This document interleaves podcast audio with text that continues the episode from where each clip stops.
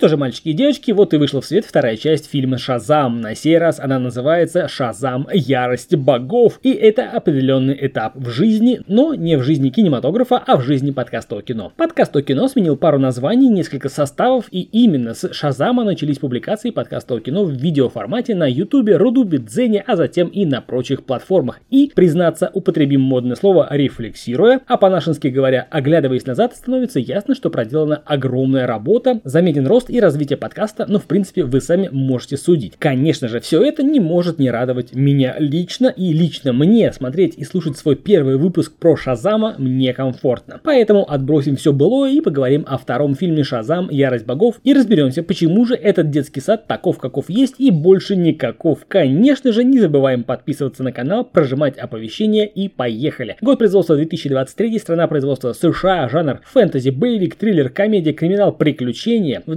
2019 году вышла первая часть фильма «Шазам», и уже в 2019 году я записал свой первый видеовыпуск подкаста о кино. В нем я раскритиковал первую часть «Шазама» и даже спустя много лет считаю, что критика была справедливой. Критика была вызвана отсутствием каноничной истории и крайней непроработанностью персонажей и самой истории в фильме. Вторая часть рассказывает о событиях, происходящих спустя три года, и в надежде, что хотя бы хоть что-то поменялось, я таки посмотрел этот фильм. Да, уже три года Билли Бэтсон владеет силами Шазама, и уже 17-летний Билли, получивший дар превращаться в супергероя, а точнее в мужика лет 40, охраняет, в принципе, как может, покои жителей Филадельфии, вместе со своими приемными братьями и сестрами, с которыми он поделился суперспособностями. И того, что называется дано. Целая семья, целых шесть человек, обладающих суперсилами, способными творить все, что угодно. В силу юности и недостатка дисциплины, не все у них получается идеально. Это мягко говоря. И журналисты называют команду супергероев филадельфийский фиаско. Тем временем две женщины, представляющиеся дочерьми Титана Атланта, крадут из греческого музея сломанный пополам волшебный жезл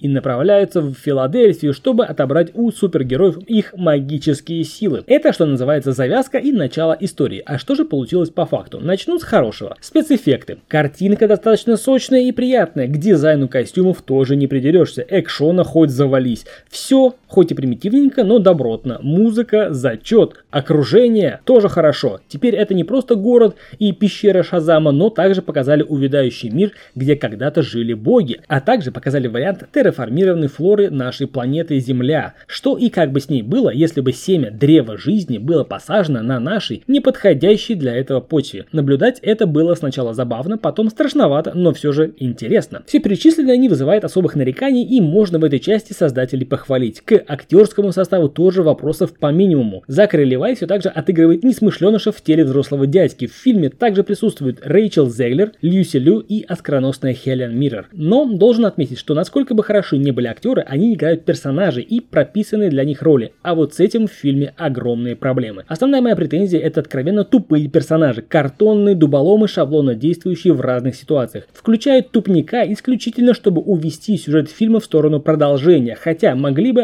одним своим скоростным полетом закончить все, но нет. Фильм про тупых персонажей. Сам Шазам, персонаж Закари Левая, уже три, мать его, года владеет своими силами. Три года потрачены, видимо, на деградацию. Никакого развития. Семья, о которой он столько говорит, также не развивается. Каждый занят своим и в нужный момент при наличии знаний и умений все так же злостно тупит. Сборище наивных и глупых детей, даже несмотря на наличие совершеннолетних в команде. Злобные дочери Атланта тоже разочаровали. Ну, хотя бы порадовал глаз образ Рэйчел Зеглер и более ничего. По итогу можно сказать, что наблюдаем на экране парад испачканных штанов. Шазам первый обделался. Черный Адам обосрался, не оправдав ожидания, а они были крайне завышены. Шазам, ярость богов, не сохранил штанишки чистыми и неприятно попахивает второсортностью и глупостью. Шазам, ярость богов, это пример красивого, яркого, масштабного, но абсолютно пустого и бестолкового времяпрепровождения. Откровенно, фильм разочаровал. При этом, не будем окончательно втаптывать его в какашки, фильм однозначно посмотреть